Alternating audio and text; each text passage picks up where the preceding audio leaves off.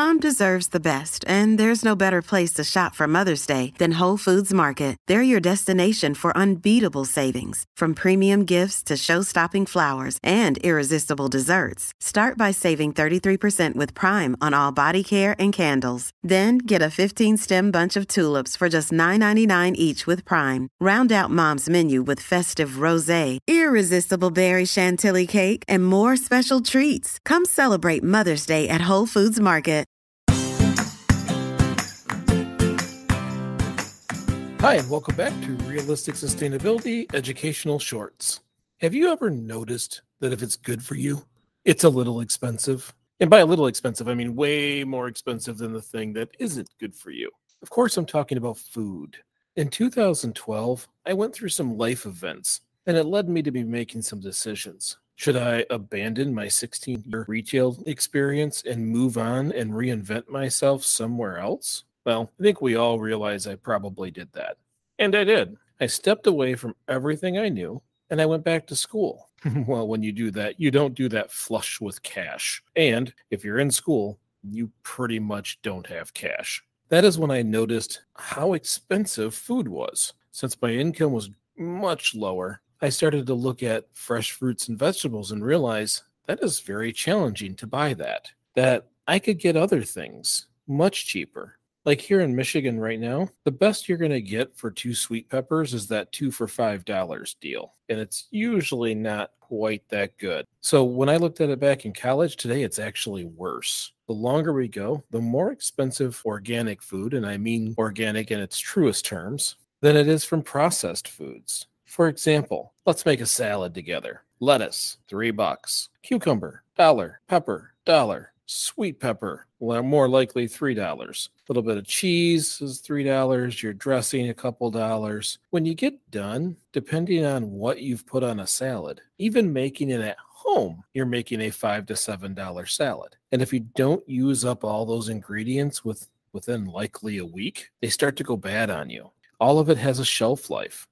And in your home, that really matters, especially if you're struggling to keep that food there. Now, on the flip side, box of noodles, dollar, maybe a dollar, dollar twenty. Some areas maybe as high as two dollars. But how many plates of spaghetti can you get from a box of noodles? Bag of chips, Sometimes you can get them for a dollar. Some chips are two or three dollars, and those chips pack in a ton of calories. Processed foods are cheap. Foods that are good for you, vegetables, fruits, they're not. The last time I went to go get apples, I tried to buy a, a bag of Honeycrisp apples. They wanted $9. It's a three pound bag. Here in Michigan, that's really quite high. How expensive should produce be? Think about it. You, for most of human life, we've just collected seeds from the previous vegetables and fruits. We use that to grow more. That makes it kind of free. So when you plant that, you just get more vegetables and go from there. It should be cheap, but it's not because we're not we are not regionally growing from legacy seeds. What we're doing is importing genetically modified vegetables and fruits. Now, here's a little bit of from my experience. I took the challenge to try and grow vegetables from genetically modified seed. So I went to the store, I bought a pepper, opened that pepper up and used it, but kept the seeds, dried them out separated the bad seeds, which is about half, if not a little more, because one of the reasons why you have trouble growing vegetables from ones you buy is because they're picked way too early and they ripen on the way. Well, the seeds have stunted growth.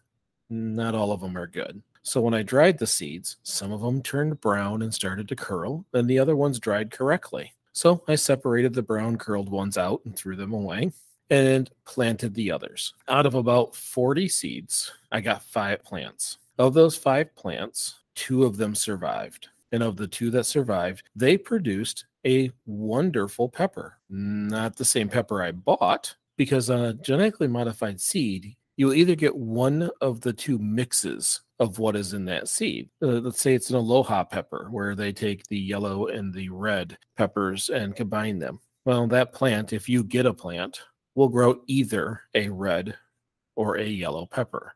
Mine grew green, green peppers. No matter how long they were sitting on the vine, they were still green, but they were food. And it took a ton of seeds to get a couple viable plants to live long enough to produce peppers. And boy, do they produce peppers. They produce beautiful, large, delicious peppers, but that's out of a ton of seeds.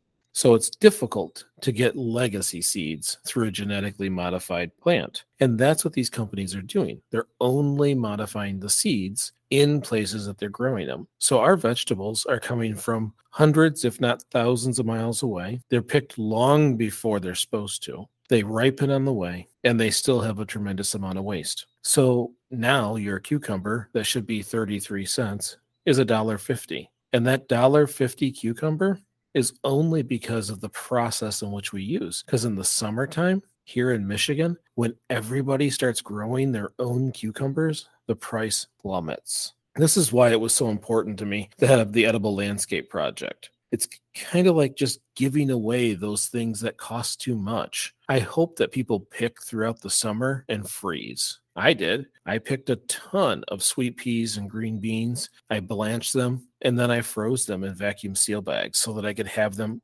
all year long. The goal is is that we grow so much here in town is that people can do that and they don't have to pay the high cost for good food. This is also another reason why having local growers, regional growers matter food isn't that expensive, especially when it comes from seed in the ground. It does take effort, and we do have to account for the amount of energy and effort that those farmers put in, but it shouldn't be what it is. We should be able to grow those, pick those, and sell those just like we used to in the past. We just have to do it in the same region we grew it. So, one of the things I hope is that since we're running out of local farmers, that we all become a local farmer of some case. We farm our cities, we farm our yards. A good example of how that happens is when Tractor Supply Company and other places started carrying chicks. Oh, next thing you know, a whole bunch of people had chickens.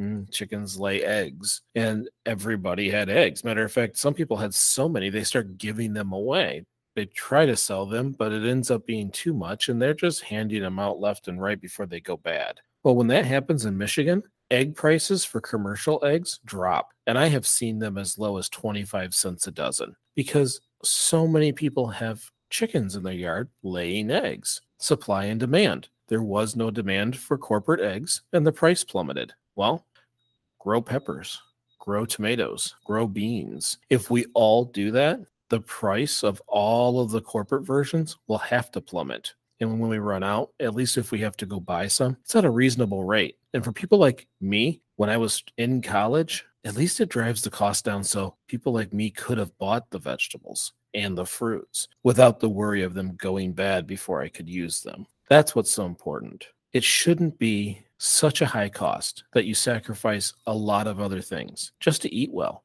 That isn't sustainable. And I think all of us, we can all help that by just growing a little more, eating a little more regional, find that local farmer minimize the corporate purchase when it comes to food. Do I think you're going to not buy food at the grocery store? Absolutely not. We still buy things in the frozen section. We still buy fruits and vegetables. I can't grow a pineapple here. That's just not going to happen. So we do it realistically grow what we can, harvest what we can, and minimize what we buy. If we collectively do that, it will take some of this, well, how I feel, price gouging out of the food industry and bring our organics back down to affordable pricing.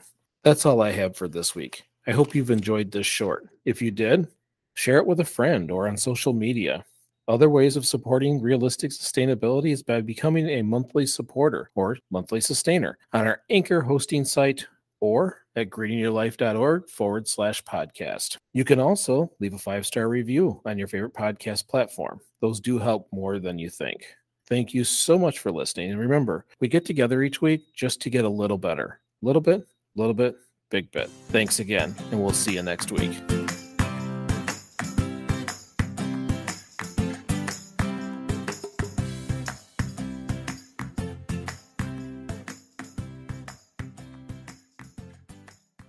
What's going on, everybody? My name is Rob, and I'm the host of The Curated Culture, a weekly podcast dedicated to dissecting the latest and greatest news from around the world of tech and pop culture.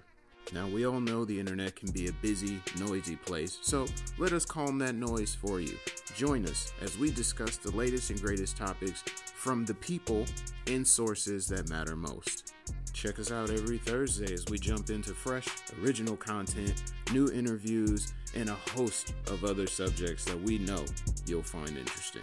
So jump in whatever your favorite podcast app is and search the curated culture. Make sure you subscribe to the show so you don't miss an episode. And in the meantime, we'll catch y'all on the air.